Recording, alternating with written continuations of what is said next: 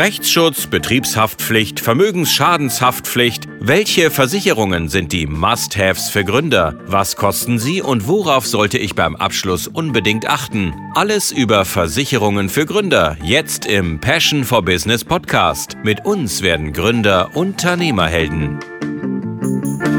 Hallo und herzlich willkommen. Privat hat sie jeder von uns. Versicherung. Sie sollen Risiken abdecken, deren Konsequenzen für uns finanziell nicht tragbar sind. Was privat wichtig ist, gilt auch für unser Unternehmen oder unsere Selbstständigkeit. Doch wie im privaten Bereich stellt sich die Frage, welche Versicherung ist wirklich sinnvoll? Und auf welche Versicherung kann ich verzichten? Die vereinfachte Antwort lautet, es hängt vom Risiko ab und dem möglichen Schaden für mein Unternehmen. Welche Versicherungen in der Praxis Pflicht und empfehlenswert sind, bespreche ich heute mit Dominik Gries. Dominik ist seit vielen Jahren in der Versicherungsbranche aktiv, zuerst bei der Allianz, dann bei Financia24 und heute beim Fintech InsurQ. Dort leitet er die Versicherungsberatung und führt beispielsweise regelmäßig Expertenwebinare zum Thema Versicherung durch. Dominik ist uns heute aus München zugeschaltet.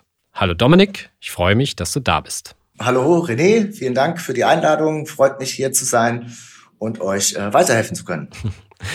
Super. Bevor wir auf die wichtigsten Gewerbeversicherungen zu sprechen kommen, was sind die häufigsten Fragen, die Unternehmer, Unternehmerinnen rund um das Thema immer wieder an dich stellen? Ja, äh, gute Frage, René. Ähm, es ist wirklich so, dass in den, den ich sage jetzt mal knapp 15 Jahren, die ich jetzt in der äh, Versicherungsbranche tätig bin und davon halt auch hauptsächlich im Gewerbebereich, immer wieder die Fragen auftauchen, ja, äh, brauche ich eine Versicherung? Welche brauche ich? Was muss ich genau absichern? Was gibt es überhaupt für Versicherungen? Bin ich richtig versichert? Also es ist wirklich eine komplette Bandbreite, die sich über die Jahre hin äh, durchzieht, wo die, die Kunden immer wieder so ja, wie du es schon gesagt hast, äh, nicht wissen, was los ist. Im privaten Bereich gibt es halt eine Auswahl aus einer Haftpflicht, aus einer Hausrat. Im gewerblichen Bereich ist oft einfach ja äh, so ein Unwissen da. Mhm. Und ähm, da fragen mich ganz viele Kunden immer wieder, ja, was brauche ich dann? Und wie kann ich es absichern? Wirklich erstmal eine, eine, Unsicherheit beim Bedarf. Ja, ne? also genau. Was brauche ich tatsächlich für meine spezifische Tätigkeit? Genau. Ist da wahrscheinlich, äh, äh ich meine, so wie du es gerade gesagt hast, ne, zu Hause für die Wohnung ist relativ klar, was ich brauche. Ähm, Krankenversicherung ist auch relativ klar. Ähm, es wird dann immer schon ein bisschen schwieriger im privaten Bereich, wenn es um so solche Themen wie Reiseversicherung äh, geht. Aber im Endeffekt so elementare Dinge können wir, glaube ich, im privaten Bereich schon relativ gut erfassen und, und absichern. Ähm, und im gewerblichen Bereich, ähm, ja, stehen dann häufig Fragezeichen erstmal. Ähm, welche Versicherung hilft mir jetzt wirklich im Schadensfall? Genau, weil vielleicht da als, als, als kurzes Beispiel auch äh, für euch. Ähm, privat ist jeder Person relativ gleich zu betrachten. Ob ich jetzt Rechtsanwalt bin oder ob ich äh, Student bin oder ob ich ähm, ja Unternehmer bin, ähm, das spielt keine Rolle. Ich schließe eine private Haftpflichtversicherung ab und gut ist. Wenn ich aber nach der gewerblichen Tätigkeit gehe, ist es halt wirklich so, dass halt jedes einzelne Risiko wieder individuell betrachtet werden muss und man das nicht pauschalisieren kann. Und deswegen ist da halt auch wirklich der, die, die Fragen, die auftauchen, recht komplex und sehr, sehr viele, weil es halt sehr, sehr individuell ist und nicht wie im privaten Bereich halt, ja, pauschalisiert. Hm. Also es hängt stark von der Branche ab, in der ich mich bewege und ähm, der Friseurladen ähm, braucht tatsächlich was ganz anderes als der Steuerberater. Korrekt. Okay. Ja, dann lass uns eintauchen. Wir haben das Thema ja bewusst so gewählt, dass wir die wichtigsten Gewerbeversicherungen ähm, vorstellen.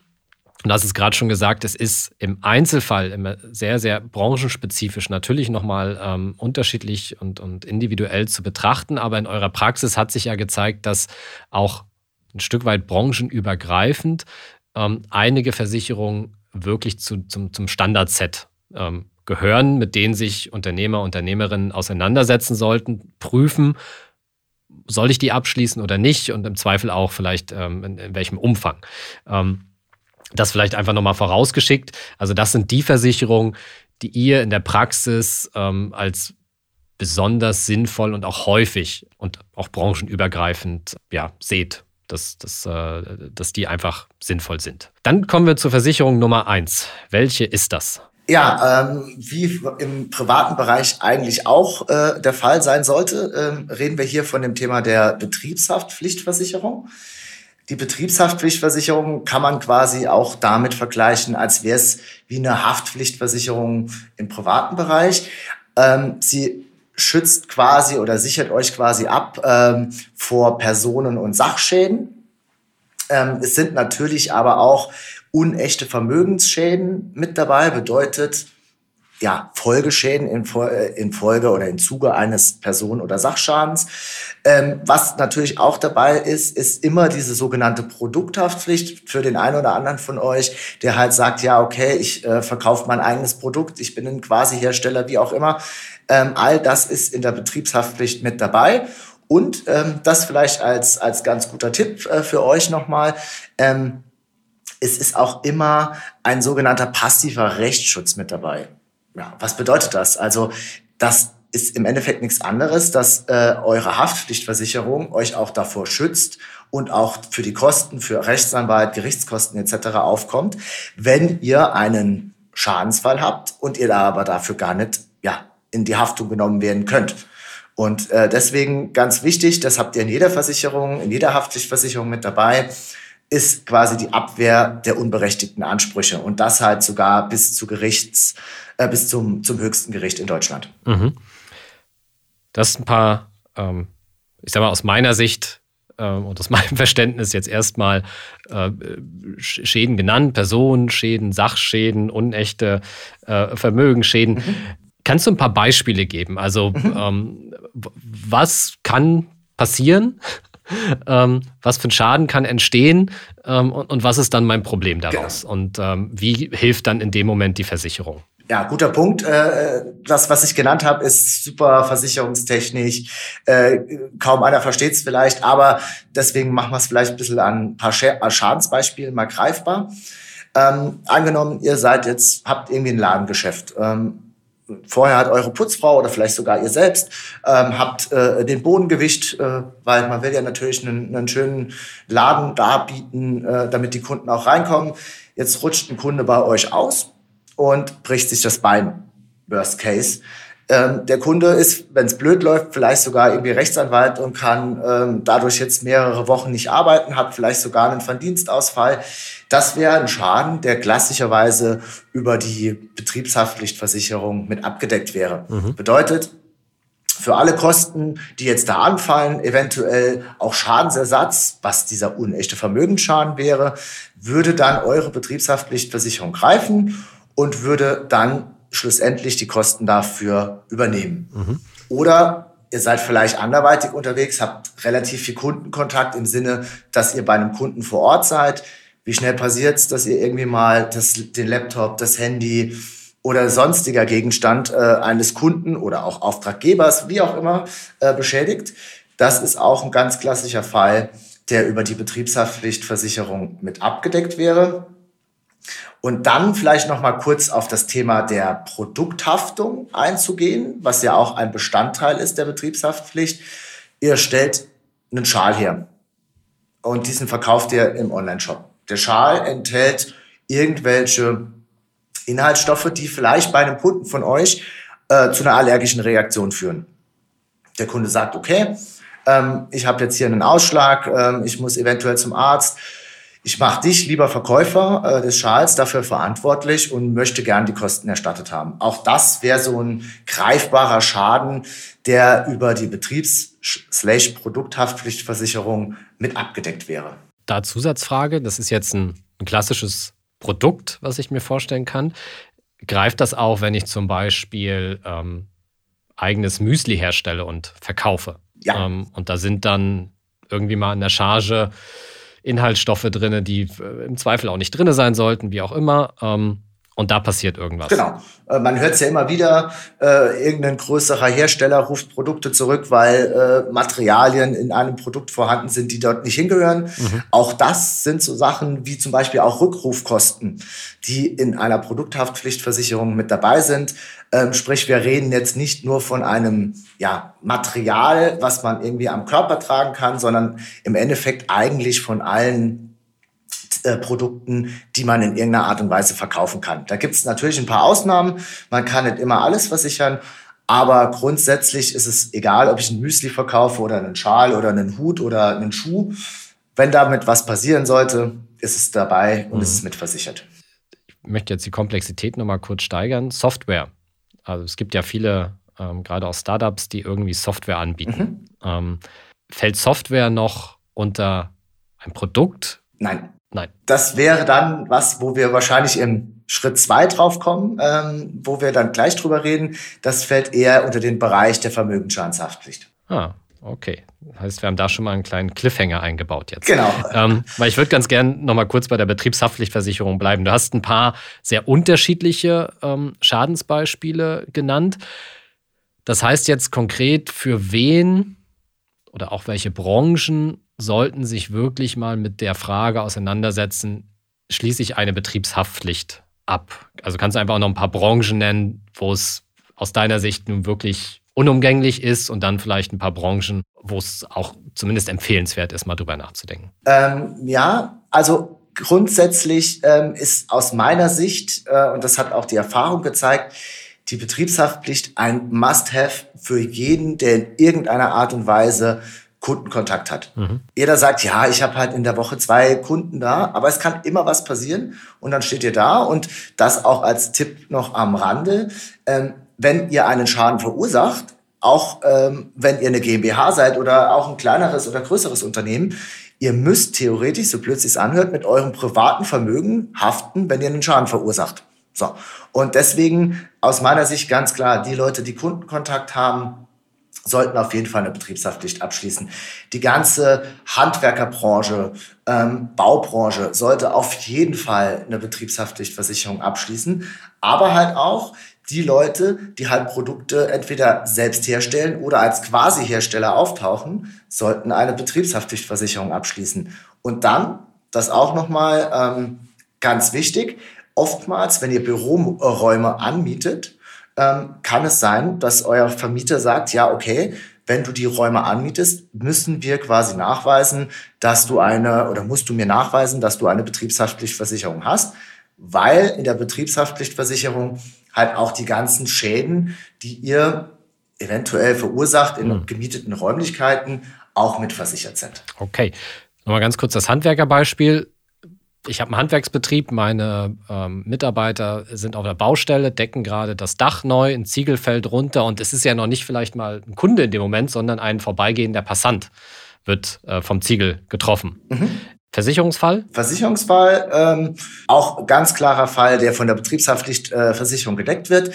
Dazu auch nochmal ganz klar, es muss nicht immer ein, ein Vertragsverhältnis bestehen, um damit ein Schadensfall versichert ist, mhm. sondern egal wer beschädigt wird, egal welche Sache oder welche Person das ist, es ist immer mitversichert, mhm. wenn ihr dafür verantwortlich seid. Ja, du hast ja gesagt, auch wenn ich selten Kundenkontakt habe, lohnt es sich. Da kommen wir zu der Frage, was kostet mich dann die Versicherung? Ähm, also, wo startet das Ganze, damit, ne, wenn ich jetzt überlege, oh, oder meine Vermutung wäre, okay, wenn ich relativ selten Kundenkontakt habe, dann sollte die Versicherung auch nicht so teuer sein. Äh, anders als vielleicht bei, äh, bei jemandem, der tatsächlich ein Ladengeschäft hat, äh, hohe Frequenz und so weiter. Also wo kann ich einsteigen bei dieser Versicherung? Äh, gute Frage. Einfaches Beispiel genannt. Theoretisch geht es irgendwie ab 100 Euro im Jahr los. Mhm. So. Ähm, das Ganze ist natürlich aber sehr, sehr stark davon abhängig, was macht ihr genau. Also der Friseur ähm, zahlt sicherlich weniger Beitrag äh, für eine Haftpflichtversicherung, Betriebshaftpflichtversicherung, als vielleicht der Dachdecker. Weil natürlich aber auch das Risiko deutlich geringer ist beim Friseur als beim Dachdecker. So, dann ist es natürlich auch immer wieder abhängig davon, wie hoch, äh, wie viel Umsatz macht ihr, was wollt ihr für eine Versicherungssumme haben. Also man kann jetzt sagen, wie bei der Privathaftpflicht, das ist äh, irgendwie ein Preis, der gilt für jeden. Und ähm, egal, ob ich jetzt Dachdecker bin oder ob ich Friseur bin, äh, ich zahle immer denselben Preis. Nein, im gewerblichen Bereich ist es immer abhängig von eurer Tätigkeit und von weiteren Faktoren. Wie groß ist euer Betrieb? Äh, welches Risiko habt ihr genau? Wie viel Umsatz macht ihr? Deswegen kann man so grob sagen, ab 100 Euro kann man starten. Mhm. Aber das ist halt nur so mal ein, ja, Anhaltspunkt ähm, und ist halt sehr, sehr stark abhängig von dem, was er tatsächlich mhm. tut. Gut. Aber wenn ich eben zu dem Schluss komme, okay, mein Risiko ist aufgrund des geringen Kundenkontakts, aufgrund ähm, der geringen, vielleicht oder geringeren Schadenshöhe, die, die ich auch verursachen kann, ähm, halt nicht so groß, dann kann ich hier relativ günstig eigentlich einsteigen und habe trotzdem einen gewissen Basisschutz erstmal. Und kann ja dann später auch aufsatteln. Ne? Also das äh, genau. ist ja ohnehin dann immer möglich. Genau.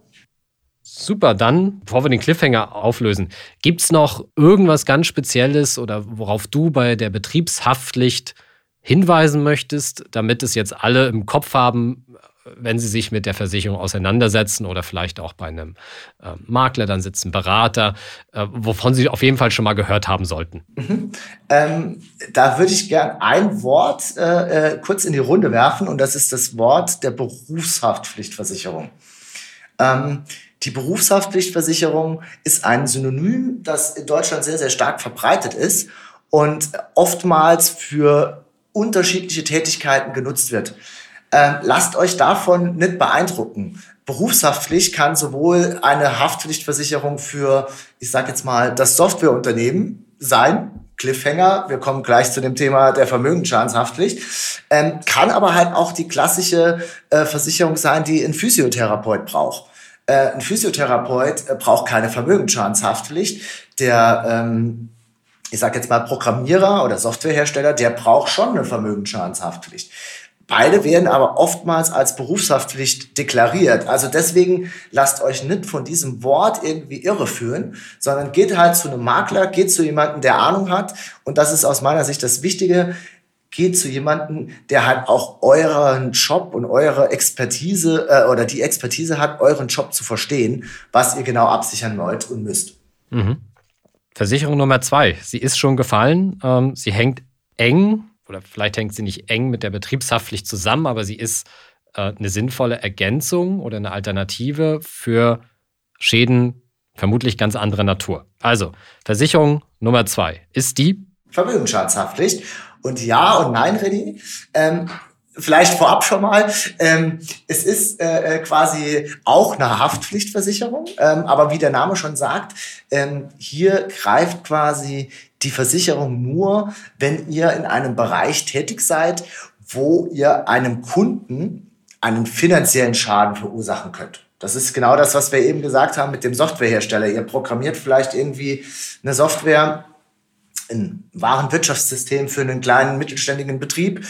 Äh, bei der Abrechnung äh, ist halt quasi im Hintergrund irgendeine falsche Berechnung äh, zugrunde und äh, es kommt dafür ja, oder zu einem ja, eventuellen Schaden, weil der Kunde zu viel Steuern oder zu wenig Steuern gezahlt hat und ihr seid dafür eventuell verantwortlich. Das wäre halt was, was ja kein Person- oder Sachschaden ist, sondern im Endeffekt entsteht dem Kunden ja ein finanzieller Schaden. Mhm. Und deswegen äh, das Thema der Vermögensschadenshaftpflicht. Okay. Aber man kann das kombinieren, weil es gibt gewisse Branchen und Betriebsarten, wo man sagen kann, okay, es macht Sinn, dass ich halt auch eine Vermögensschadenshaftpflicht mit einer Betriebshaftpflicht kombiniere. Zum Beispiel der Softwareentwickler, der oder das größere Softwareunternehmen, das halt mit seinen Vertriebsmitarbeitern ständig bei Kunden vor Ort ist. Mhm. Da macht es Sinn, beides zu kombinieren und nicht nur eine Versicherung abzuschließen. Hast du noch ein paar klassische Schadensbeispiele für uns? Ja, ich glaube, was für jeden irgendwie so ein bisschen greifbar ist, ist äh, der, der Architekt, erstellt einen Plan, weil er ein Haus baut oder ein Haus umbaut. Mhm. Und auf einmal ist, äh, nachdem dann die Baufirma ähm, ja, die, den Plan des Architekten umgesetzt hat, an der Stelle, wo ihr eigentlich eine Tür haben wolltet, ist ein Fenster. So. Ähm, jetzt prinzipiell jetzt mal wahrscheinlich kein großes Problem. Aus einem Fenster kannst du relativ schnell eine Tür machen. Ähm, aber es sind natürlich dann für euch oder halt auch für das Bauunternehmen Kosten für oder Mehrkosten für die, ja, ich sage jetzt mal, Richtigstellung des Ganzen. Dafür kann der Architekt ganz normal haftbar gemacht werden. Und er müsste oder er muss dafür halt auch eintreten und den Schaden oder den Mehraufwand, der da entstanden ist, halt auch finanziell ausgleichen. So, das ist mal so ein Beispiel. Wenn wir jetzt dann ähm, vielleicht in die Richtung gehen, wir als Versicherungsberater, als Versicherungsmakler sind halt auch oft in der Haftung Und auch wir sind sogar äh, dazu verpflichtet, äh, vom Gesetzgeber eine Versicherung abzuschließen, damit wir unserer Tätigkeit überhaupt nachgehen können. Weil wir können natürlich auch bei einer Beratung von einem Kunden eventuell Fehler machen. Mhm. So, wenn uns der Kunde das nachweist ähm, und ihm dadurch eventuell sogar ein Schaden entstanden ist, Beispiel, ich empfehle einem Kunden, ganz krasses Beispiel, er ist Softwareentwickler, würde ich eine Betriebshaftpflichtversicherung empfehlen, statt einer Vermögensschadenshaftpflicht.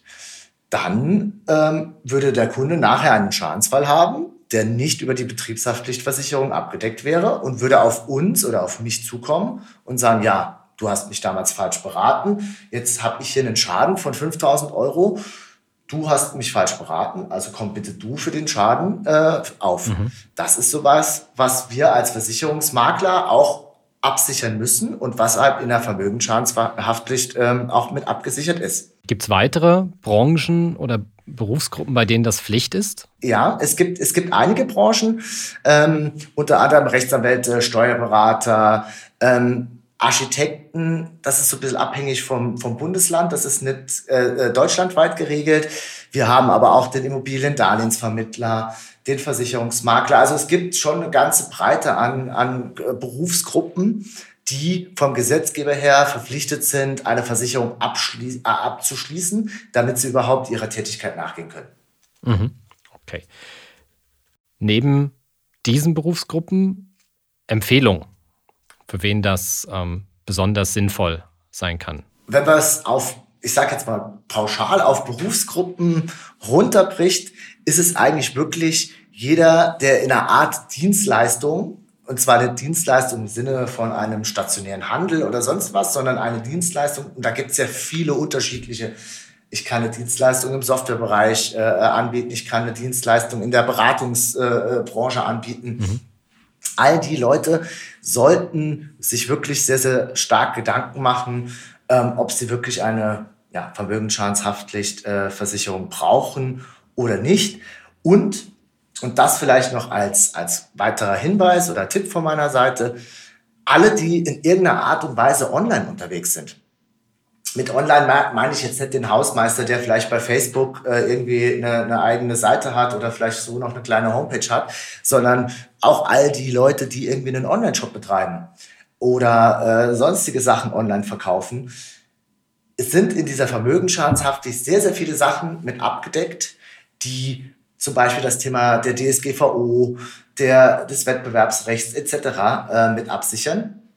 Und deswegen sehr, sehr breites Spektrum wo man sagen kann, für mittlerweile wahrscheinlich irgendwie 60, 70 Prozent der, der Berufstätigen ein sehr, sehr wichtiges Thema, dass man eine Vermögensschadenshaftpflicht haben sollte. Hm. Was ähm, stark auffällt, wenn ich, wenn ich zuhöre, du hast sehr viele freie Berufe genannt, ne? ähm, die, äh, äh weil die natürlich in der Regel auch äh, Tätigkeiten ausüben, die irgendwie die Vermögenslage des Kunden betreffen können. Ne? Sei es der, der Programmierer, der, der Software oder die, die Webseite, die dann plötzlich nicht erreichbar ist oder der, ähm, der Designer, der ein Logo entwirft, äh, was dann aber vielleicht andere Markenrechte verletzt ähm, und, und dann muss es quasi wieder gerebrandet werden ähm, und, und das ist natürlich auch mit Kosten verbunden. Äh, also insofern, oder der, der Unternehmensberater, der eine Marktanalyse liefert. Der Unternehmer richtet daraufhin sein Produktportfolio neu auf, aus und ähm, dann stellt sich aber irgendwie heraus, dass, dass der Berater da irgendwelche Fehler gemacht hat ähm, und ähm, auch insofern dann wieder ähm, korrigierend ähm, tätig oder der Unternehmer dann wieder korrigierend tätig werden muss. Also das ist schon so ein Muster. Genau, aber auch im, im klassischen Marketingbereich. Also heutzutage ähm, äh, findet ja sehr, sehr viel Online-Marketing, digitales Marketing statt. Ähm, ja, eine falsche Werbekampagne, die eventuell das Unternehmen, für das ich gerade arbeite, ja, den Ruf schädigt. Hm. Und dann ähm, all solche Dinge sind, sind mit dabei. Oder ich plane quasi eine Veranstaltung, beauftragt eine Marketingagentur, äh, hier groß Werbung zu machen. Und die Marketingagentur äh, schreibt, hey, Veranstaltung ist am 17.8. diesen Jahres, äh, aber es ist halt am 17.9. diesen Jahres. So, ähm, alles Fälle, die ganz klar über ähm, eine Vermögensschadenshaftpflicht äh, mitversichert sind. Mhm. Okay. Auch hier die Preisfrage. Also was kostet die Versicherung? Wo liegt der Einstiegspreis? Ja, ähm, gleiches Thema wie bei der Betriebshaftpflicht auch. Äh, hier sind wir allerdings ein bisschen weiter oben angesiedelt. Wir starten so bei 300 Euro im Jahr, aber halt auch da ganz klar abhängig davon, was macht ihr genau, ähm, was ist euer Risiko, äh, wie hoch ist die Versicherungssumme, was ist euer Umsatz. All diese Faktoren spielen eine Rolle für die Preisgestaltung. Äh, von daher grober Anhaltspunkt 300 Euro. Mhm. Und auch hier die Bonusfrage, was gibt es bei der Vermögensschadenshaftpflicht, was du den Gründerinnen und Gründern äh, mit auf den Weg geben sollst äh, oder möchtest, ähm, was sie auf jeden Fall schon mal gehört haben sollten, wenn sie jetzt äh, sich tiefer in, in, das Thema einlesen? Mhm. Ähm, ich glaube, der, also das ist eigentlich was, was man so gar nicht kennt. Ähm, aber ähm, in der Vermögensschadenshaftpflicht sind theoretisch sogar eigene finanzielle Schäden mit abgesichert. Mhm. Hat vielleicht oder sehr, sehr wenige von euch vielleicht schon mal gehört. Aber äh, man muss ganz klar sagen, Beispiel, ihr habt jetzt, ihr seid eine, eine Agentur, ihr habt einen, äh, einen Deal mit einem Kunden geschlossen. So, für den Deal, der etwas größer ist, äh, müsst ihr gegebenenfalls Personal anschaffen. Ihr müsst eventuell Hardware anschaffen, ihr müsst Software anschaffen, was auch immer. Ähm, jetzt kommt dieser Deal nicht zustande, aus welchen Gründen auch immer und äh, ihr sagt, hey, jetzt habe ich hier aber einen finanziellen Schaden, weil ich bin in Vorleistung getreten. Ich musste ähm, in Software, in Hardware, in Personal investieren. Das ist für mich ein finanzieller Schaden, weil ich die Leute, die Software, die Hardware jetzt gar nicht brauche. Ähm, wir reden jetzt irgendwie von 10.000 Euro oder 20.000 Euro. Ähm, ja, nur weil der Deal nicht zustande gekommen ist, äh, was passiert? In der Vermögensschadenshaftpflicht hast du sehr, sehr oft, äh, das muss man nochmal ganz klar äh, festhalten, ist es nicht überall der Fall, aber in wahrscheinlich 90 Prozent der Fälle hast du diese Eigenschadendeckung. Das heißt, du kannst jetzt mit diesem finanziellen Schaden zu deinem Versicherer gehen und kannst sagen, hey, ich habe hier einen Schaden, ähm, musst es ganz klar nachweisen, so und so, wir hatten die Auftragslage, es ist nicht zustande gekommen, ich habe investiert, ich habe hier einen Schaden von 10.000 Euro, die Versicherung zahlt dir den Schaden von 10.000 Euro. Kommen wir zur Versicherung Nummer drei. Welche ist das? Versicherung Nummer drei ist äh, die sogenannte Rechtsschutzversicherung. Ähm, kennt sicherlich jeder auch aus dem privaten Bereich. Äh, Gibt es natürlich auch im gewerblichen Bereich. Im Vergleich zu den beiden jetzt vorangenannten Versicherungen reden wir hier von einer Kostenübernahme für eure rechtlichen Interessen. Bedeutet, ihr habt irgendwelche Rechtsstreitigkeiten, müsst dazu äh, zu einem Anwalt gehen, eventuell gibt es ein Gerichtsverfahren etc. pp. All das wären quasi dann Kosten, die über eine Rechtsschutzversicherung abgedeckt werden. Ähm, sprich, es ist quasi eine Art Kostenerstatter. Ich äh, mag den Begriff ähm, Kostenübernahme für eure rechtlichen Interessen. Wenn du das konkretisieren müsstest, ähm, was sind denn häufige rechtliche Interessen, äh, auf die du auch ähm, bei den Kunden dann, dann häufig triffst und wo eben die, die Rechtsschutzversicherung ganz praktisch ähm, greift? Also da ist es noch ja, breiter gestrickt als vielleicht äh, in den beiden Versicherungen vorher. Es gibt ja unzählige verschiedene Rechtsstreitigkeiten. Aber es kann natürlich sein, was wir jetzt in der Vergangenheit äh, sehr, sehr oft er, äh, erlebt haben. Ähm, ja, Corona begleitet uns wahrscheinlich immer noch, ähm, haben wir die letzten zwei Jahre sehr häufig erlebt. Es gab äh, staatliche Förderungen mhm. für, für Unternehmen, dass sie quasi äh, Hilfsgelder beantragen können. Dann hieß es am Anfang, ja, das ist eine Zahlung, das, das müsst ihr auch nicht zurückzahlen. Was macht der Staat jetzt oder auch teilweise die einzelnen ähm, Banken? Sie sagen, ja, okay, wir prüfen das nochmal genau. Warst du wirklich berechtigt für die Corona-Hilfszahlung oder nicht? So, und unter anderem gibt es da auch teilweise Anklagen wegen Subventionsbetrug. Sprich, weil eventuell der Kunde falsche Angaben gemacht hat oder unkorrekte Angaben gemacht hat. Man wusste ja gar nicht, wie entwickelt sich mein Geschäft und so weiter. Das sind zum Beispiel Streitigkeiten, die entstehen können, die über eine Rechtsschutzversicherung mit abgedeckt sind. Aber halt auch ganz klassisch der Fall, ihr habt zum Beispiel, ihr seid beruflich auf euer Auto angewiesen. So. Und äh, jetzt seid ihr einmal zu schnell gefahren, ihr wurdet äh, ähm, geblitzt. Ähm, blöderweise müsst ihr vielleicht nicht nur 400 Euro Strafe zahlen, sondern auch noch irgendwie vier Wochen den Führerschein abgeben. Ähm, auch da könnt ihr natürlich rechtlich dagegen vorgehen. Wenn ihr das ohne Rechtsschutzversicherung macht, dann zahlt ihr wahrscheinlich irgendwie 180 Euro pro Stunde für einen Anwalt. Mit der Rechtsschutzversicherung könnt ihr dagegen vorgehen und müsst die Kosten für den Anwalt nicht übernehmen. Mhm. Anderes Beispiel, vielleicht noch ganz kurz, ähm, ihr seid vielleicht ein mittleres oder mittelständiges Unternehmen, ihr habt vielleicht Angestellte, ähm, ihr kündigt einem Angestellten aus Gründen der ja, betrieblichen äh, Kündigung oder sonst wie, der Angestellte geht, geht, geht gegen die Kündigung vor. So, ihr wollt euch natürlich auch wehren, dann könnt ihr quasi die Kosten für euren Anwalt, den ihr beauftragt, halt auch über die Rechtsschutzversicherung abwickeln. Hm. Okay. Ein Thema, was mir noch durch den Kopf geht, aber müssen wir schauen, ob wir da jetzt bei der richtigen Versicherung sind. Was ja viele Unternehmen und auch Selbstständige äh, häufiger mal bekommen, sind äh, Abmahnungen für irgendwelche Markenrechtsverletzungen, falsch verwendete Bilder oder nicht äh, deklarierte äh, Quellenangaben bei, bei den Bildern. Wie sieht es damit aus, wenn ich das von einem Anwalt prüfen lassen möchte und vielleicht etwas erwidern möchte? Äh, äh, ja, das muss man ganz klar differenzieren. Ähm, wenn du eine Abmahnung bekommst, bezüglich einer Markenrechtsverletzung, ähm, weil du eventuell im Online-Shop das falsche Bild von dem Adidas-Schuh verwendet hast und ihn von links statt von rechts fotografiert hast. Äh, das sind so Themen, die sind eher in der Vermögensschadenshaftpflicht abgedeckt, wenn es da zu einem Schadensfall kommt. Mhm. Was über eine Rechtsschutzversicherung nicht abgedeckt werden kann, ist quasi das aktive Vorgehen ähm, bezüglich Marken- oder Patentrecht. Das ist nicht machbar. Also sprich, du hast vielleicht einen Mitbewerber, der ähnliche Produkte verkauft wie du ähm, und du möchtest dagegen vorgehen. Hast, kannst du gerne tun, aber darf würde eine Rechtsschutzversicherung nicht greifen. Wenn ihr allerdings äh, be ja, beschuldigt werdet, äh, äh, einen Verstoß begangen zu haben, mhm. das wäre wiederum ein Punkt, der nicht über die Rechtsschutzversicherung abgedeckt wird, sondern über die Vermögensschadenshaftpflicht, was wir im, Vor, ja, im Vorfeld schon besprochen haben. Aber siehst du, guter Punkt. Ne? Ich hätte es tatsächlich jetzt als Laie eher in dem Bereich gesehen, ne? weil mhm. ganz klar, irgendwie ein Anwalt schickt mir was ich frage dann, äh, suche mir einen eigenen Anwalt, äh, möchte das prüfen lassen und rufe bei meiner Rechtsschutzversicherung an, aber ja. falsche Versicherung in dem Moment. Ähm, also andere Baustelle einfach. Mhm. Ähm, genau. Also ganz wichtig, also wirklich zu, zu sehen, welcher Schadensfall ist wirklich bei welcher oder Versicherung ähm, gut aufgehängt oder richtig verortet. Vielleicht da als Tipp noch auch für euch. Die Rechtsschutz ist quasi immer das aktive Vorgehen gegen irgendwas. Sprich, wenn ihr aktiv rechtlich gegen jemanden vorgehen wollt, dann braucht ihr eine Rechtsschutzversicherung.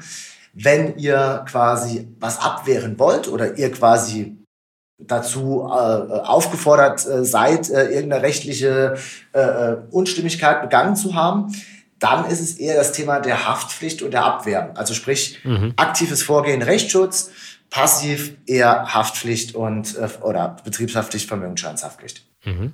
Kosten und so eine Rechtsschutzversicherung? Günstig. Kann ich jetzt schon mal ganz klar sagen. Ähm, da sind wir bei, also günstig im Verhältnis zu dem, was ich für einen Anwalt zahle. Also äh, die Rechtsschutzversicherung kriegst du ab 150 Euro im Jahr. Aber natürlich auch da abhängig davon, wie groß ist euer Unternehmen. Aber als Eigenständiger, also als Selbstständiger bist du mit, mit 150 bis 170 Euro ganz einfach mit dabei. Jetzt haben wir schon viel zum Thema Rechtsschutzversicherung besprochen. Gibt es trotzdem noch einen Punkt, den du gerne mitgeben möchtest. Ja, ähm, die Rechtsschutzversicherung ist mittlerweile nicht mehr ein klassisches Produkt im Sinne der Rechtsschutzversicherung, sondern auch gefühlt so ein bisschen auch als Dienstleister zu sehen. Also sehr, sehr viele Versicherer auf dem Markt bieten ganz, ganz viele Servicedienstleistungen an. Du kannst zum Beispiel deine Webseite, dein Impressum kostenfrei überprüfen lassen. Du kannst auch Verträge, die du eventuell mit äh, deinen Angestellten, mit Kunden, mit Lieferanten, wie auch immer schließt, prüfen lassen, sind die rechtlich korrekt. Ähm, es gibt teilweise auch Versicherer, die noch ein Forderungsmanagement, also sprich alle Sachen, Rechnungen, die nicht bezahlt werden, kannst du gegebenenfalls an den Versicherer abtreten. Also wie gesagt, in Summe mittlerweile eher Richtung Dienstleister zu sehen, der Versicherer oder der Rechtsschutzversicherer, als der klassische Kostenerstatter für ja, deine tatsächlichen Anwalts- oder Gerichtskosten. Mhm. Okay, also man kriegt sogar noch mehr für sein Geld. Das ist doch eine gute Nachricht. Genau, also du kriegst sehr viel Leistung für verhältnismäßig wenig Geld, weil auch das vielleicht noch ganz kurz zum, zum Schluss. Ein Anwalt, wenn du je nachdem, in welchem Bereich du einen Anwalt brauchst, wird wahrscheinlich irgendwas zwischen 100 bis 150 Euro an Stundenlohn haben. So, und für 150 Euro kriegst du halt auch schon eine Rechtsschutzversicherung. Dieser Podcast wird präsentiert von der KfW Bankengruppe. Ob Sie gründen oder in ein bestehendes Unternehmen einsteigen, Fördermittel der KfW erleichtern Ihnen die Existenzgründung und Ihre ersten Jahre der Selbstständigkeit. Finden Sie die passende Förderung und lassen Sie sich von anderen Vollblutunternehmerinnen und Unternehmern inspirieren. Unter kfw.de/slash gründen und kfw.de/slash Nachfolge. Alle wichtigen Infos dazu finden sich auch in den Shownotes dieser Folge. Kommen wir zur nächsten Versicherung. Nummer 4. Welche würdest du da empfehlen? Da mein ganz klarer Punkt und der immer mehr Fokus auch äh, aktuell äh, in, der, in der Öffentlichkeit erhält, ist das Thema der Cyberversicherung. Wir haben immer wieder, oder man hört immer wieder, ja, Unternehmen werden durch Cyberattacken angegriffen. Jetzt auch äh, im, im Zuge der, des, des, des Konfliktes zwischen der Ukraine und Russland tauchen auch immer wieder all mögliche Cybergeschichten auf. All das sind so Sachen, die mittlerweile sehr, sehr stark polarisieren, äh, polarisieren und immer häufiger ähm, halt auch wirklich, ja, ich sag jetzt mal, ähm, zu einem Schaden bei einem Unternehmen führen. Und ähm, da muss ich ganz ehrlich sagen, das Thema der Cyberversicherung ist was, was, was man nicht unterschätzen darf. Es hilft euch quasi, wenn ihr durch einen Cyberangriff, und der kann ja sehr, sehr komplex sein, das kann eine, eine Phishing-Mail sein, das kann irgendwie ein Trojaner sein, den ihr euch über äh, eine E-Mail eingefangen habt, wie auch immer, kann ganz, ganz schnell dazu führen, dass von heute auf morgen euer Betrieb lahmgelegt ist und ihr nicht arbeiten könnt und somit kein Geld verdient. Und ähm, das ist ein Punkt, aber halt auch, und das ganz, ganz kurze äh, Anekdote dazu. Ich hatte letzte Woche einen, einen Schadensfall gehabt, gerade im Cyberbereich, mittelständiges Unternehmen, waren, ich glaube, 40 Mitarbeiter haben die Kollegen. Äh, da gab es einen Cyberangriff. Und was ist passiert? Die haben quasi, sind erpresst worden und haben gesagt, okay, zahl bitte zwei Bitcoins an die und die Adresse, ähm, dann sperren, äh, entsperren wir quasi wieder dein komplettes System und deine Kundendaten kriegst du wieder zurück. So, und bei diesem mittelständischen Unternehmen haben wir von circa, ja, was waren das, 5.000, 6.000 Kundendaten gesprochen. Alles auch im gewerblichen Bereich, die eventuell veröffentlicht werden könnten. Hm. Das wäre schon ein immenser Schaden. Und sowas wäre halt auch ein Punkt, der über die Cyberversicherung dann abgedeckt wäre, äh, wäre, weil du halt auch ein Konstrukt hinten dran hast, wo die Leute halt einen Notfallplan erstellen, wo die Leute rund um die Uhr erreichbar sind, sobald irgendwas passiert. Du brauchst dir keine Gedanken machen, die kümmern sich darum, dass halt dein System wieder funktioniert und du halt wieder arbeiten kannst und auch Geld verdienen kannst. Ein paar mögliche Quellen für Cyberrisiken hast du äh, genannt, können auch kleinere Unternehmen oder auch wieder Freiberufler von Cyberrisiken betroffen sein? Ja und nein. Ähm, also tendenziell ähm, ist es so, es kann jeder von uns betroffen sein. Ob das jetzt im gewerblichen Bereich ist oder im privaten Bereich, jeder von uns kann betroffen sein. Es ist immer die Frage, in welchem Verhältnis steht das Ganze. Mhm. Wenn jetzt mein privater E-Mail-Account oder der, der, der, der E-Mail-Account von meiner, von meinem, ja, von meinem Gewerbe, was ich als, als Freelancer betreibe, gehackt wird, stellt das sicherlich wahrscheinlich nicht so ein großes Risiko dar, als wenn es sich irgendwie um, um einen Betrieb handelt, der halt irgendwie 10, 20 plus Mitarbeiter hat. So, ähm, es kann jeder betroffen sein. Die Frage ist halt, macht es Sinn, dass jeder so eine Versicherung braucht? Und da greife ich dir, glaube ich, wahrscheinlich schon mal irgendwie vor, wo du sagst, hey, wer braucht sowas? Aus meiner Sicht sollten all die Unternehmen oder Selbstständigen eine Cyberversicherung haben, die schon auch in einem etwas größeren Stil unterwegs sind. Ein größerer Stil, damit meine ich, ihr habt jetzt nicht irgendwie nur ein oder zwei Auftraggeber, sondern ihr habt wirklich hunderte Kunden. Ihr seid eventuell ein Unternehmen mit mehreren Angestellten, ihr habt eigene Systeme, ihr habt eigene Software etc. Also sprich, wenn bei euch von heute auf morgen nichts geht, ähm, dann ist es nicht so, dass ihr einfach zum Mediamarkt läuft und äh, holt euch einen neuen Laptop und ihr könnt wieder weiterarbeiten, sondern eure internen Server, eure internen Systeme sind betroffen und ihr könnt nicht mehr arbeiten. Mhm. Das ist so vielleicht, dass man es mal im Verhältnis ein bisschen betrachten kann. Also auch das Stichwort äh, DSGVO ist ja schon gefallen. Also wenn ich viele Kundendaten habe, die ich online irgendwo liegen habe, die also gestohlen werden können, die irgendwie weggeschlossen werden können. Äh, das wäre so ein Indikator für eine Cyberversicherung. Ja. Äh, eigene IT-Infrastruktur ist ein Indikator.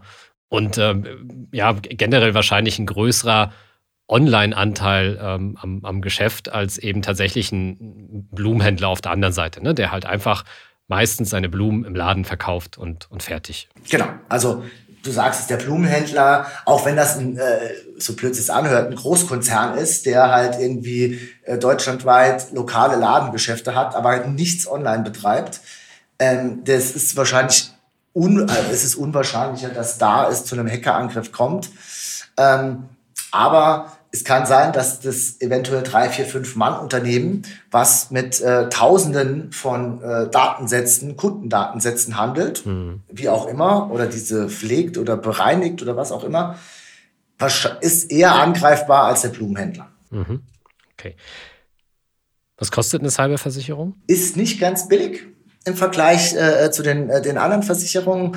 Ähm, da starten wir so ab circa 400 Euro im Jahr ist natürlich auch wieder abhängig davon, ähm, wie groß ist euer Unternehmen, was wollt ihr absichern, etc.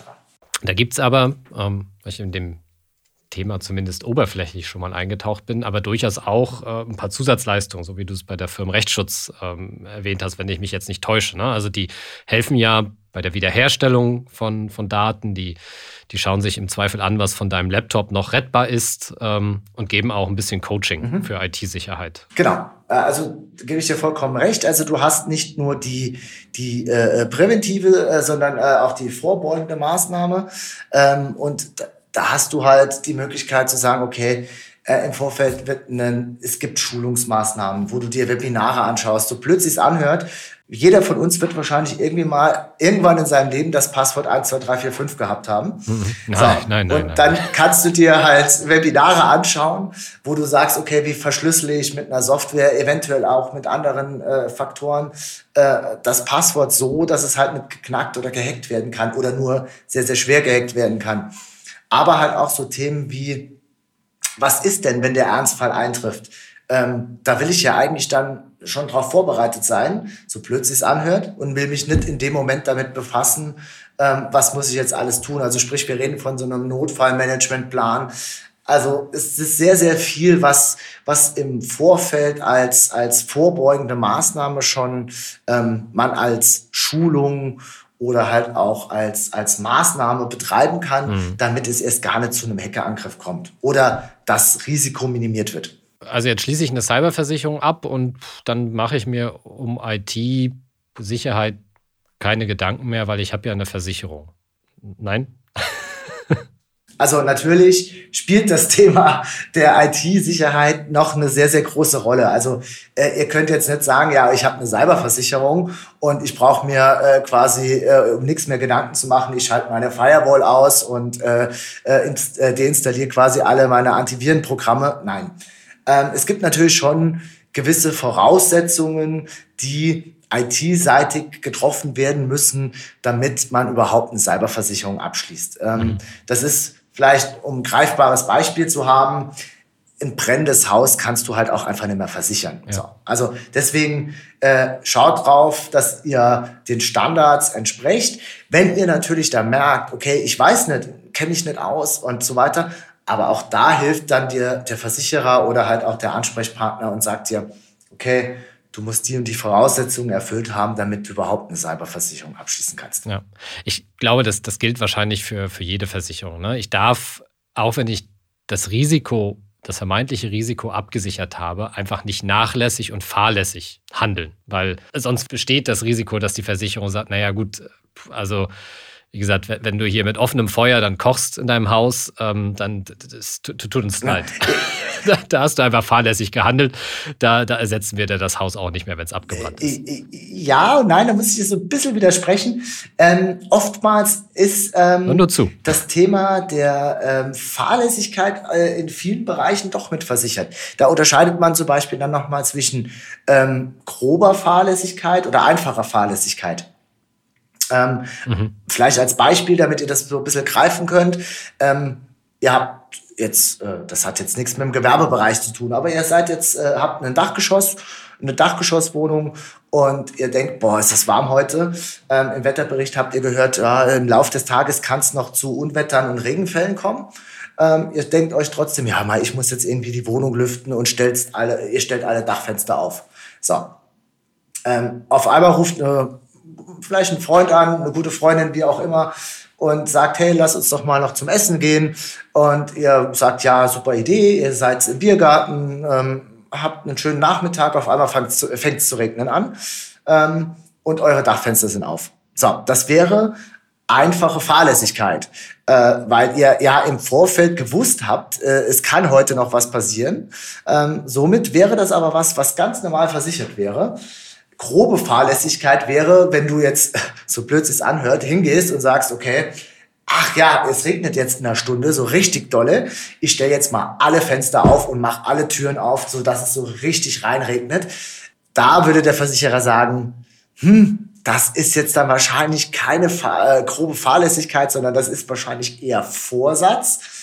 Da zahlen wir halt nicht. Also nur damit ihr das mal greifen könnt, äh, was, was quasi so die Unterschiede sind. Aber mittlerweile gibt es ganz, ganz viele Versicherer, die sagen, grobe Fahrlässigkeit, äh, Fahrlässigkeit ist mitversichert. Okay.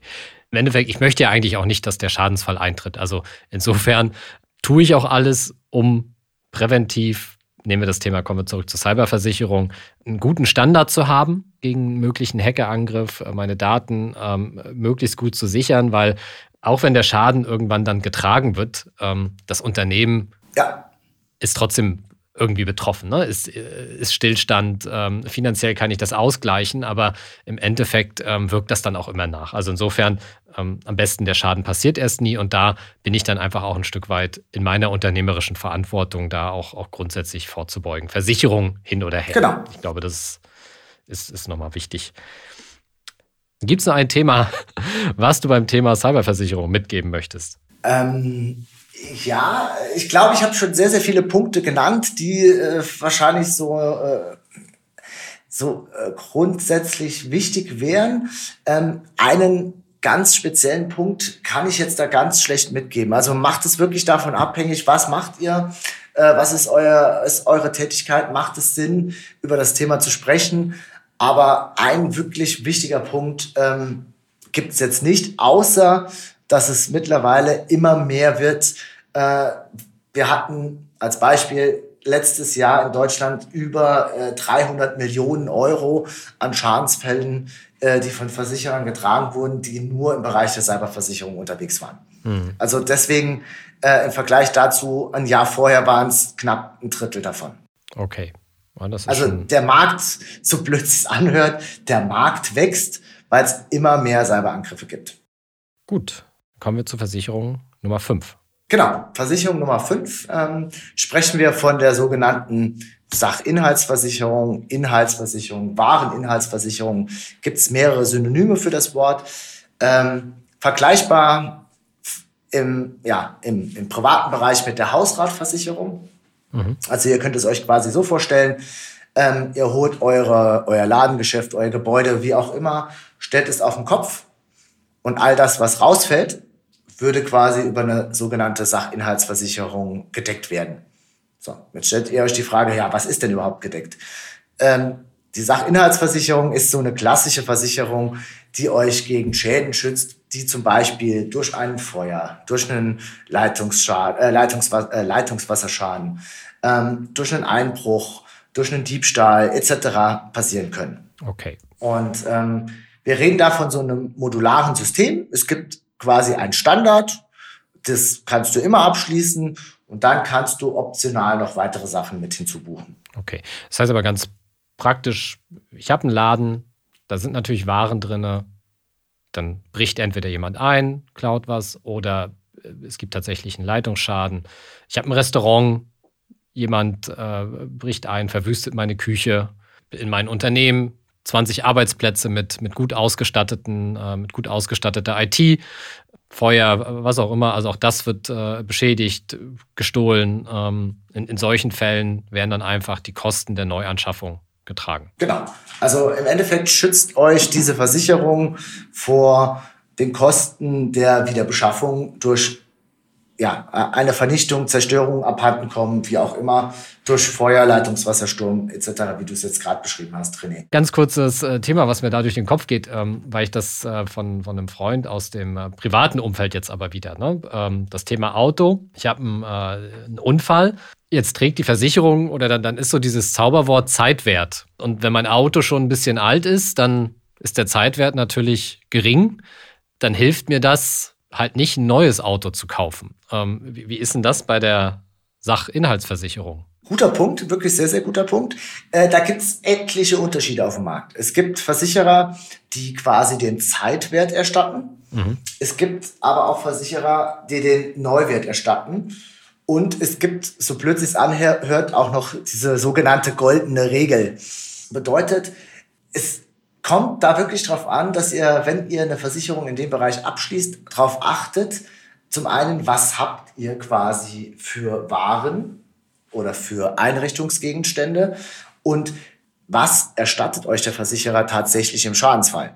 Weil, wie du es gesagt hast, René, ähm, wir haben einen Neuwert, wir haben äh, einen Zeitwert, äh, dann haben wir noch eine sogenannte goldene Regel. Ähm, es gibt so unterschiedliche Faktoren. Und was ist der Unterschied? Äh, entweder kriege ich halt quasi die, den Wiederbeschaffungswert ähm, erstattet, also sprich mein, mein Handy oder mein, keine Ahnung, Kassensystem äh, kostet jetzt, wenn ich es zum gleichen Stand haben möchte, 5000 Euro.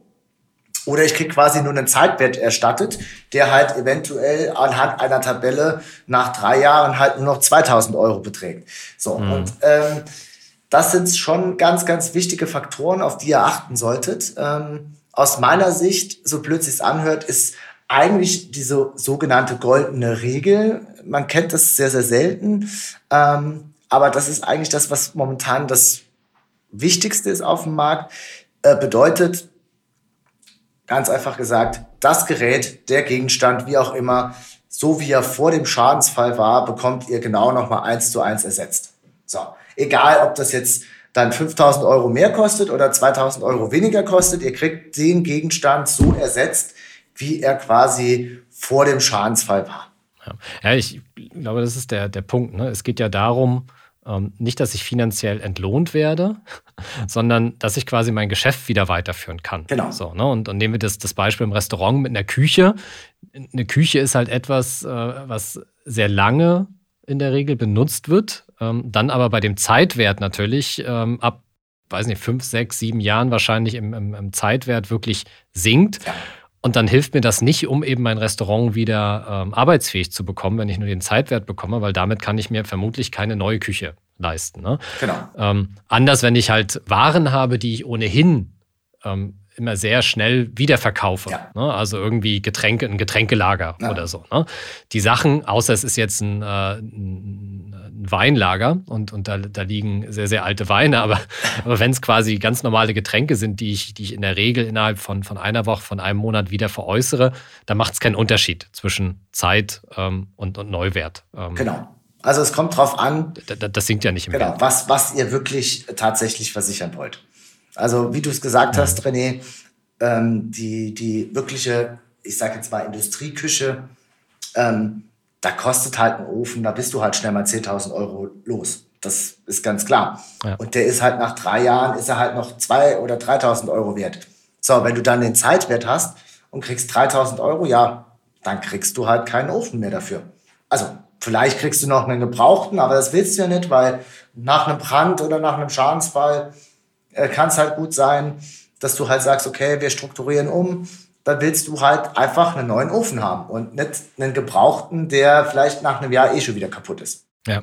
Preislich, wo starte ich mit der Sachinhaltsversicherung? Preis Äh, es ist auch wieder sehr, sehr stark abhängig davon, A, wie groß ist das, was versichert werden soll. Also bei der Sachinhaltsversicherung richtet sich halt wirklich nach dem Inventar, was versichert werden muss. Und ähm, ich sage jetzt mal als Beispiel, das kleine Ladengeschäft, ähm, das startet halt irgendwie bei 150 Euro im Jahr. Wenn du natürlich jetzt irgendwie größere Lagerhallen hast, wenn du ähm, eventuell sogar mehrere Gebäude hast, mehrere Lager hast, kann es natürlich auch ganz, ganz schnell nach oben gehen. Ähm, aber so um die 150 Euro kannst du rechnen im Jahr. Mhm. Gibt es noch Punkt, den du mit auf den Weg geben möchtest, auf dem Weg zum Abschluss einer Sachinhaltsversicherung? Ähm, ja, ähm, ganz, ganz wichtig auch äh, für euch. Ähm, du kannst zum Beispiel nicht irgendwie den ähm, Bauwagen ähm, irgendwie auf einem Feld versichern. Also es muss für den Versicherer müssen schon gewisse Mindestvoraussetzungen gelten. Ähm, in der Regel ist das meistens eine, ja, ein Gebäude aus massiver Bebauung. Äh, es muss ein Dach haben. Ähm, es muss äh, quasi gewisse Anforderungen erfüllen. Du kannst jetzt nicht einfach die einfache Holz- oder Blechgarage, die du dir äh, irgendwo in deine Einfahrt stellst äh, und darin halt Waren lagerst, die kannst du in der Regel ganz, ganz schlecht versichern. Mhm. Gut, analog zur Cyberversicherung, ein gewisses Grundsetup muss da sein. Genau. Ähm, weil sonst äh, sind den Schäden Tür und Tor geöffnet und das, Genau. äh, dieses Risiko geht natürlich auch kein Versicherer ein. Das, das muss dann in dem Moment halt auch klar sein. Genau. Das heißt, äh, wenn ich meinen Laden abends offen lasse, sind wir wieder bei der äh, Thematik Fahrlässigkeit oder nicht. Ähm, also ich, ich gehe mal davon aus, ich habe ein gutes Schlosssystem eigentlich. Ähm, das ist vermutlich auch wichtig, aber dann lasse ich die Tür einfach mal, also schließe ich nicht ab abends. Ähm, tja, was passiert dann? Ähm, dann passiert Folgendes, so blöd es anhört, äh, du hast keinen Versicherungsschutz. Okay. Also ähm, der Versicherer äh, muss, also es muss, so blöd es anhört, es muss dieser sogenannte Einbruch Diebstahl vorliegen. Mhm. Ein Einbruch ist ganz klar geregelt. Eine Person hat sich ähm, Zugang zu einem Objekt, einer Räumlichkeit verschafft, nicht indem sie quasi einfach nur in das Geschäft reinläuft, weil, wie du sagst, jetzt aus Versehen nicht abgeschlossen wurde, Ja. ähm, sondern es muss halt dann irgendwie die Scheibe eingeschlagen werden, es muss die Tür aufgebrochen worden sein. Ähm, nur dann würde halt auch die Versicherung greifen. Kurz gesagt, einfacher Diebstahl und das auch noch als kleines Beispiel dazu. Ähm, du hast ein Ladengeschäft, äh, du hast ein Kassensystem da stehen, äh, du hast eine Kasse, du bist gerade hinten in, im Lager und willst irgendwelche Schuhe oder was auch immer holen. Es kommt jemand rein, bedient sich an deiner Kasse, klaut äh, 5000 Euro, geht raus, ist was, was du nicht versichern kannst. Also es muss quasi schon so sein, der Laden muss abgesperrt sein, der Laden muss äh, so sein, dass halt jetzt keiner reinkommt. Was wiederum was anderes wäre, wäre, wenn du zum Beispiel unter Androhung von Gewalt mit einer Waffe Mhm. etc. bedroht werden würdest, dann wiederum würde schon Versicherungsschutz bestehen. Aber dieses ganz klassische, einfache Risiko, ich lasse jetzt einfach mal 1000 Euro auf dem Tisch liegen und die nimmt vielleicht irgendjemand mit oder auch nicht, sowas kann man halt nicht versichern. Das geht nicht. Spannend, diese Versicherungsdetails. Ähm, Ja, ich glaube, das waren so die, die Top 5 ähm, von, von ja, sehr speziellen oder sehr, sehr ähm, von Einzelversicherungen, die häufig eigentlich anzuraten sind. genau. Du hast noch ein paar Versicherungen mitgebracht, die wir jetzt einfach mal in so einen Topf äh, werfen, die du vielleicht kurz mal aufzählst, äh, wo wir aber jetzt erstmal noch nicht im Detail drauf eingehen, ähm, weil die wiederum noch viel stärker äh, davon abhängig sind, ähm, was macht derjenige, äh, was macht das Unternehmen tatsächlich. Welche wären das noch? Genau, äh, gebe ich dir vollkommen recht, äh, René. Also wir haben jetzt fünf Versicherungen angesprochen, die wahrscheinlich irgendwie 90 Prozent vom Markt irgendwie betreffen oder wo der eine oder andere sich wiederfindet und sagt, ja, das ist was, was ich brauche oder das eine oder andere davon brauche ich. Es gibt natürlich im gewerblichen Bereich noch weitere Versicherungen. Ähm, ich möchte jetzt da gar nicht so sehr und so stark ins Detail äh, eingehen, weil es halt wirklich, ich sag jetzt mal, eine Nischen- oder Randgruppe ist. Ähm, Aus dem Grund, vielleicht einfach nur mal, dass ihr es gehört habt. Den einen oder anderen mag es vielleicht betreffen. Ähm, können wir dann auch irgendwann nochmal detaillierter drüber sprechen. Aber ich glaube, das große Gros ähm, ist es halt jetzt in dem Fall nicht. Mhm. Ähm, was sind das noch für Versicherungen? Und das ist auch wahrscheinlich nur ein Auszug aus dem, was es vielleicht auf dem Markt noch so weiterhin gibt. Es gibt wahrscheinlich noch zehn weitere, die noch detaillierter, noch beschränkter, noch kleiner sind. Also deswegen einfach noch weitere vier Versicherungen, die ich euch einmal kurz ähm, äh, aufzeigen möchte. Ähm, das eine oder das erste ist die sogenannte DNO-Versicherung. Man nennt es auch gerne die Geschäftsführer-Haftpflichtversicherung. Betrifft quasi den Personenkreis, der eventuell in einem Unternehmen als Geschäftsführer oder als leitende Person tätig ist. Ähm, warum brauchen die Personen eine Haftpflichtversicherung? Weil sie sind ja eigentlich Angestellte eines Unternehmens und dann würde ja quasi in einem Schadensfall immer die Versicherung des Unternehmens greifen. Nein, so ist es nicht. Leitende Organe können laut Gesetz in Deutschland auch haftbar gemacht werden für Fehlentscheidungen, die einem Unternehmen zu einem finanziellen Schaden führen können. Bedeutet, kleines Beispiel, der Geschäftsführer eines, ähm, ja, ich sage jetzt mal eines Modelabels sagt, okay, wir expandieren jetzt mit unseren Lederhosen äh, nach Spanien. So, dann entwickelt er einen Businessplan, ähm, stellt das den Investoren vor, es wird Geld zur Verfügung gestellt. Nachher stellt sich raus, wow, okay, der Markt in Spanien ist jetzt vielleicht nicht so der richtige für Lederhosen. Ähm, ja, aber wir haben jetzt hier 200.000 Euro investiert. Dann kann es gegebenenfalls sein, dass Investoren des Unternehmens oder weitere Geschäftsführer, egal wer auch immer, ähm, diese Person, die dafür verantwortlich ist, haftbar macht und sagt, okay, der Firma ist ein finanzieller Schaden entstanden von 200.000 Euro. Dafür machen wir dich persönlich haftbar und du musst für den Schaden aufkommen. In so einem Fall würde dann quasi die DNO-Versicherung greifen und sich um diesen Schadensfall kümmern und für die Erstattung aufkommen. Preislich liegen wir da so circa bei 400 Euro, ist auch extrem abhängig davon, äh, wie groß ist das Unternehmen, für das ihr tätig seid, etc. pp. Also ganz, ganz viele Faktoren, die da eine, eine Rolle spielen äh, für die Preisgestaltung. Mhm. Ich, mir ging nur VW und der Dieselskandal oder Wirecard und so weiter durch den Kopf, aber ich glaube, das führt jetzt zu weit. Ja, also ganz kurz dazu, ja, ähm, da haben sehr, sehr viele Versicherer sehr, sehr viel Geld gelassen. Ähm, genau, was haben wir noch für eine Versicherung? Dann haben wir noch die Transportversicherung. Ähm, Transportversicherung, ja, was ist das? Ähm, Transportversicherung ist quasi die Absicherung eines Transportgutes, wenn ihr zum Beispiel Waren von A nach B transportiert. Ähm, da gibt's äh, äh, unterschiedliche Szenarien wieder. Ihr transportiert eure eigenen Waren, ihr transportiert fremde Waren etc. Aber die Waren auf diesem Transport müssen gegebenenfalls ja auch geschützt werden. Und in Deutschland ist es halt auch so, dass ab 3,5 Tonnen also sprich, wenn du ein Auto oder ein, ein Fahrzeug hast, was über 3,5 Tonnen hat, dann musst du sogar eine Versicherung abschließen, wenn du Güter transportierst. Mhm. Auch sowas gibt's, ähm, auch sowas muss man absichern. Preislich liegen wir da so bei 600 Euro, 500, 600 Euro im Jahr.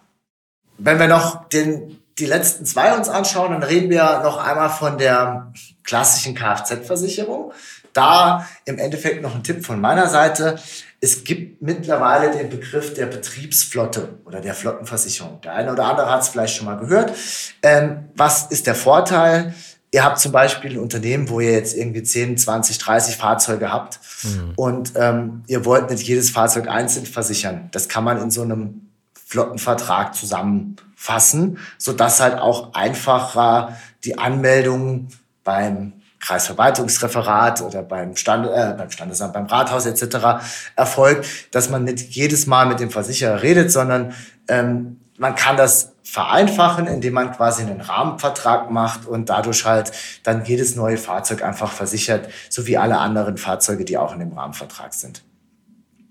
Und als letzten Punkt noch was, was vielleicht die Leute von euch betrifft, die tagtäglich mit teurer Hardware, sage ich jetzt mal, arbeiten. Ähm, es kann halt ständig passieren, dass ähm, irgendwie, ich sag jetzt mal, eure Monitore, eure Laptops, Server, äh, da gibt's unendlich viele Sachen, eventuell Kameras, ähm, sonstige Aus, äh, Ausstattung im elektronischen Bereich, ähm, ja, mit der ihr tagtäglich zu tun habt, eventuell beschädigt wird. Und da kann man das Ganze über eine sogenannte Elektronikversicherung abdecken. Ähm, die wiederum deckt quasi die Schäden ab, die für euch, äh, die euch an eurer Hardware entstehen, ähnlich einer Sachinhaltsversicherung, was wir gerade eben angesprochen haben, mit dem einzigen oder mit dem Zusatz, mhm. dass sogar die Selbstbeschädigung mit versichert ist. Bedeutet, ihr habt einen teuren Mac, der fällt euch aus der Hand, fällt auf den Boden, 1800 Euro kostet das Ganze. Ja, könnt ihr über eine sogenannte Elektronikversicherung abdecken, so dass ihr quasi für den Schaden nicht aufkommen müsst und das selber zahlen müsst. In Summe liegt man da wahrscheinlich so bei 350 Euro im Jahr, die du für so eine Elektronikversicherung ausgibst. Auch da wieder stark abhängig davon, wie hoch und wie viel Wert haben eure elektronischen Güter. Hm. Und wie ähm, hoch wäre der finanzielle Schaden und kann ich das halt genau. im Zweifel selber tragen? Mir geht gerade der, der Hochzeitsfotograf durch den Kopf, der ja in der Regel eine, eine super also einerseits teure Kamera, ein super teures Objektiv, das wahrscheinlich noch teurer ist als, als die Kamera an sich. Und, und davon hat er aber jetzt nicht drei, vier, fünf Exemplare, ähm, sondern häufig ein bis zwei, weil einfach die Investitionen so hoch sind. Ähm, und bei einem Fotoshooting äh, fällt ihm das Ding runter, weil er irgendwie eine, eine super tolle äh, Perspektive haben möchte. und dann ähm, steht er beim nächsten Auftrag ohne da. Ne? So, und, und, und, da ist einfach das Thema, genau. äh, wie schnell, also kann ich es aus einer Kraft ersetzen in, in so einem Fall oder hilft dann besser dann doch die Versicherung? Genau, also deswegen, wie anfänglich schon gesagt, es macht Sinn bei sehr hochwertigen Geräten. Ja. Also ja. wenn ich jetzt, so blöd es anhört, den Standard-Laptop aus dem Mediamarkt oder Saturn, wie auch immer habt, der, der mich irgendwie 300 Euro kostet, dann macht es wahrscheinlich keinen Sinn, den über eine Elektronikversicherung abzusichern, weil dann zahle ich genauso viel Beitrag, wie wenn ich mir einen neuen Laptop holen würde. Ja. So, ähm, wenn ich aber, wie du es jetzt gesagt hast, äh, äh, sehr, sehr teure Elektronik, sehr, sehr teure Hardware habe, ähm, so ein Objektiv, da reden wir halt schnell mal von 1000 Euro aufwärts, äh, wenn es was Spezielles ist. Ähm, dann ist es natürlich ein ganz, ganz anderes Verhältnis, wo ich sage, okay, äh, dann zahle ich lieber 250 Euro und wenn mal was passiert, dann kriege ich das halt auch zum, und das ist halt wieder der Punkt, wo wir eben auch drüber gesprochen haben, zum Wiederbeschaffungswert ja. zurückerstattet. Bedeutet, ob das Teil jetzt, es gibt es ja auch, äh, eventuell an Wert gewonnen oder an Wertverlust hatte, ähm, ich kriege das, was ich brauche, um es wieder zu beschaffen. Dominik, vielen Dank für die ganzen Tipps rund um die äh, wichtigsten Versicherungen, die ich als Gewerbetreibender, als Freiberufler, Unternehmer, Unternehmerin brauche. Du hast am Anfang ja schon gesagt, ne, viele Unternehmer, Unternehmerinnen haben so diese Grundsatzfrage, was brauche ich jetzt? Und wir haben auch, wo wir jetzt die Hauptversicherung besprochen haben, immer wieder festgestellt, es kommt dann im Detail einfach nochmal drauf an. So, damit ich auch wirklich die richtige Versicherung für mein Unternehmen abschließen kann, um im Schadensfall dann mich wirklich auch auf die Versicherung verlassen zu können. Was tut ihr bei InsureQ, damit das möglichst immer der Fall ist? Wie nehmt ihr Unternehmer, Unternehmerinnen an die Hand? Ähm, also vielleicht vorab dazu noch ganz kurz. Wir haben uns halt auch sehr, sehr stark auf das ganze Gewerbebusiness fokussiert. Da muss man halt auch ganz klar äh, sehen, es gibt auf dem Markt extrem viele Versicherungsmakler, extrem viele Versicherungsagenturen. Viele davon sind aber halt oftmals nur für den privaten Bereich unterwegs und kennen sich im gewerblichen Bereich nicht aus. Und da ist der große Unterschied zu uns. Unser Fokus liegt ganz, ganz klar im gewerblichen Bereich. Sprich, diese gewerbliche Absicherung, das, was ich euch jetzt erzählt habe, das machen wir jeden Tag. Und ähm, wie schon in ganz vielen Sätzen und Worten vorher beschrieben, ist es halt extrem wichtig, dass man halt wirklich jedes Business, jede Tätigkeit entsprechend auch richtig absichert. Und da haben wir unsere Kompetenz, da haben wir unsere Expertise und da können wir euch halt einfach helfen, indem ihr halt auf uns zukommt und sagt, okay, ich bin der Friseur, ich bin der Schlosser, ich bin der Rechtsanwalt, ich bin der Architekt. Ist egal, wir wissen und kennen euer Business und wissen, auf was ihr achten müsst und können euch da einfach weiterhelfen. Okay, das heißt, ihr führt eine sehr detaillierte Bedarfsanalyse durch. Ähm, bietet ihr selber Versicherung an oder was passiert dann? Ähm, wenn festgestellt wurde, okay, ich bin jetzt der und der, mein Business bräuchte das und das. Ähm, also habe ich dann eine InsurQ-Versicherung? Nein, also InsurQ ist kein äh, eigener Versicherer, sondern wir sind halt auch ein ganz normaler Versicherungsmakler, eine Versicherungsagentur. Äh, wir arbeiten mit ausgewählten Versicherern zusammen. Mhm. Ähm, was wir halt machen, ist halt wirklich schauen, okay, das ist dein Bedürfnis, das ist dein, dein Anspruch, das und das möchtest du oder das und das brauchst du. Und dann machen wir uns quasi auf die Suche und bieten dir quasi den perfekten Versicherungsschutz an, der halt genau auf, dein, auf deine Tätigkeit äh, zugeschnitten ist. Aber wir sind nicht der Versicherer, sondern wir sind nur der Vermittler.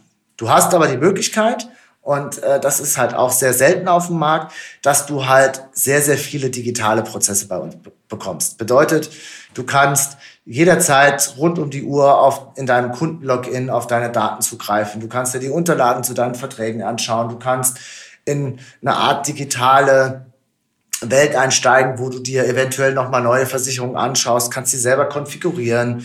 Ähm, all das ist was, was viele Versicherer heutzutage ja gefühlt noch irgendwie in einem PDF-Style machen oder in einem ja, Papier-Style.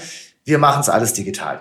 Okay, das heißt, ich habe dann auch alle meine Versicherungen auf einen Blick und Klick äh, bei euch, die ich quasi über euch dann ähm, abgeschlossen habe, wo ihr mir die ähm, ja, Preis-Leistungssieger auch, auch wahrscheinlich in den Tarifen rausgesucht habt. Ähm, und dann kann ich das alles über euch managen ähm, und muss nicht wieder auf jeden Versicherer einzeln zugehen. Genau.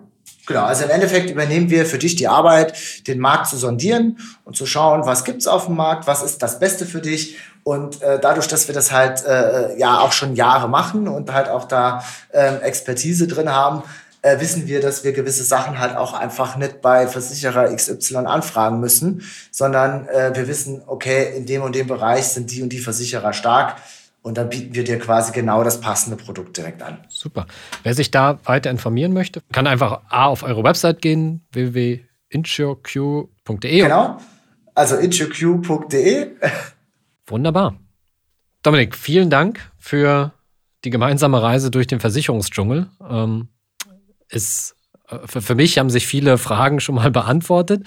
Ähm, weitere Fragen, ähm, du bist bestimmt über LinkedIn zu erreichen, ähm, per E-Mail bei InsureQ natürlich. Ähm, wer also noch Fragen hat an Dominik, einfach auf ihn zugehen ähm, oder einfach mal mit der Branchenanalyse äh, auf InsureQ ähm, starten. Da gibt es ja eine, eine, sehr, sehr umfangreiche Liste, wie ich gesehen habe. Also wer sich da nicht wiederfindet, der ist wirklich in der Nische unterwegs. Genau, äh, René, ich sage vielen lieben Dank äh, für die Einladung. Äh, hat mich sehr gefreut. Wenn ihr Fragen habt, ähm, kommt gerne auf mich oder auf mein Team zu. Wir ähm, helfen euch weiter. Äh, kontaktiert uns per E-Mail, per Chat, per Telefon. Äh, es gibt etliche Möglichkeiten. InsurQ ähm, wie Insurance, nur ähm, mit Q am Schluss. Ähm, ja, ist halt ein bisschen schwieriger Name, aber äh, könnt ihr euch gerne merken. René hat gemeint, er postet es auch nochmal danach rein. Wenn ihr Fragen habt, kommt auf uns zu. Wir helfen euch sehr, sehr gerne weiter. Genau, und ich freue mich auch über äh, Feedback äh, zu der Folge. Weitere Versicherungsfragen, das kann uns nämlich dabei helfen, ähm, auch für die kommenden Folgen ähm, im Jahresverlauf äh, vielleicht den einen oder anderen Schwerpunkt zu legen äh, beim Thema Gewerbeversicherung. Also schreibt mir gerne, äh, was ihr wissen wollt und dann können wir unser Programm ein Stück weit daran anpassen. Ansonsten, äh, Dominik, freue ich mich bald wieder von dir zu hören zum Thema Versicherung. Äh, danke fürs Zuhören und viel Erfolg und hoffentlich möglichst wenig Schäden, aber wenn dann gut abgesichert äh, durch eine Versicherung. Bis dahin, auf Wiederhören. Das war der Passion for Business Podcast. Für mehr Infos und weitere Folgen mit spannenden Gästen besuche uns auf passionforbusiness.de.